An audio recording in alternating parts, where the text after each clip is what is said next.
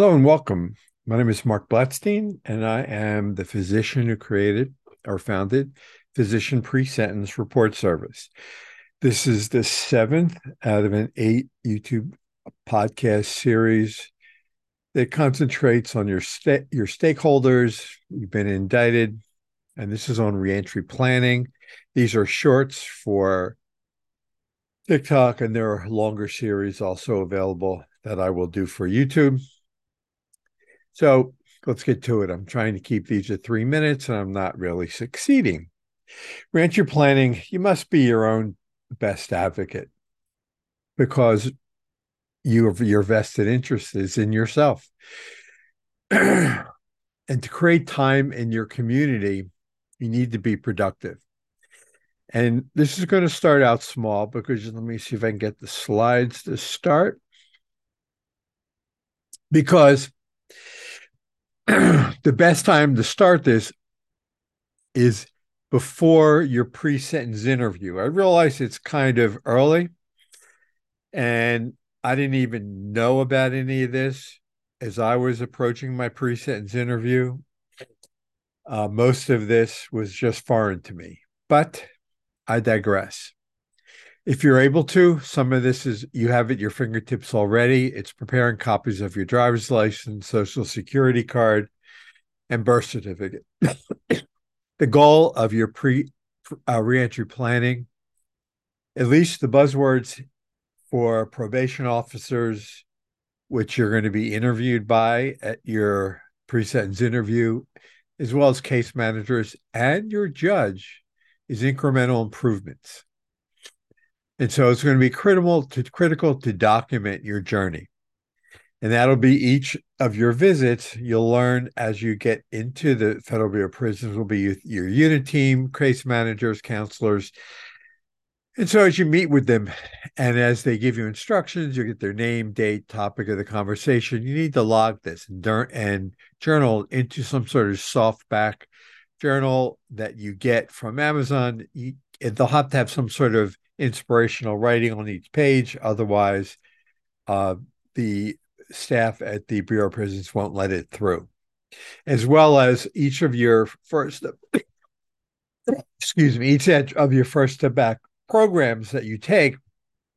You'll need to document and note what you've learned and how you can implement what you've learned into your daily life, into your work, family life, something positive about each of the programs as well as your teachers.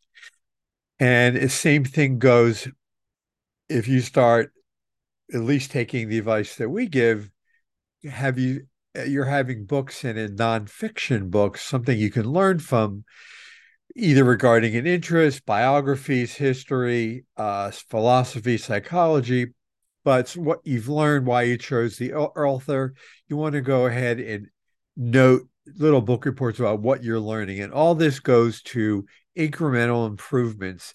And you will you will log this into your journal so that each time you meet with your case manager, it will begin to grow.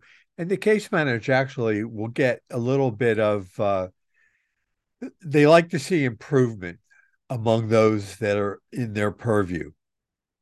If you don't do this without a plan, essentially, why would the case managers want to give references to a residential reentry manager as they look to fill beds in their halfway house? There's a limited number of halfway house beds. So, why should a halfway house manager care about filling a bed with someone who's not interested in trying to improve themselves? This is their logic. They are your stakeholders. So you need to kind of keep that in the back of your mind in, also into your journaling what is your support structure you need after your release you need to log that also if you have employment opportunities this should also be logged into this running uh, journal if you will if you had and if you've always been self-employed this you need to also it would be wise to put this into your journal if you want to stay self-employed now, if your business was part of your criminal offense, they're not going to let that happen. But if it wasn't, then yes, you need to keep this separate from your criminal activity, they're going to let you do that.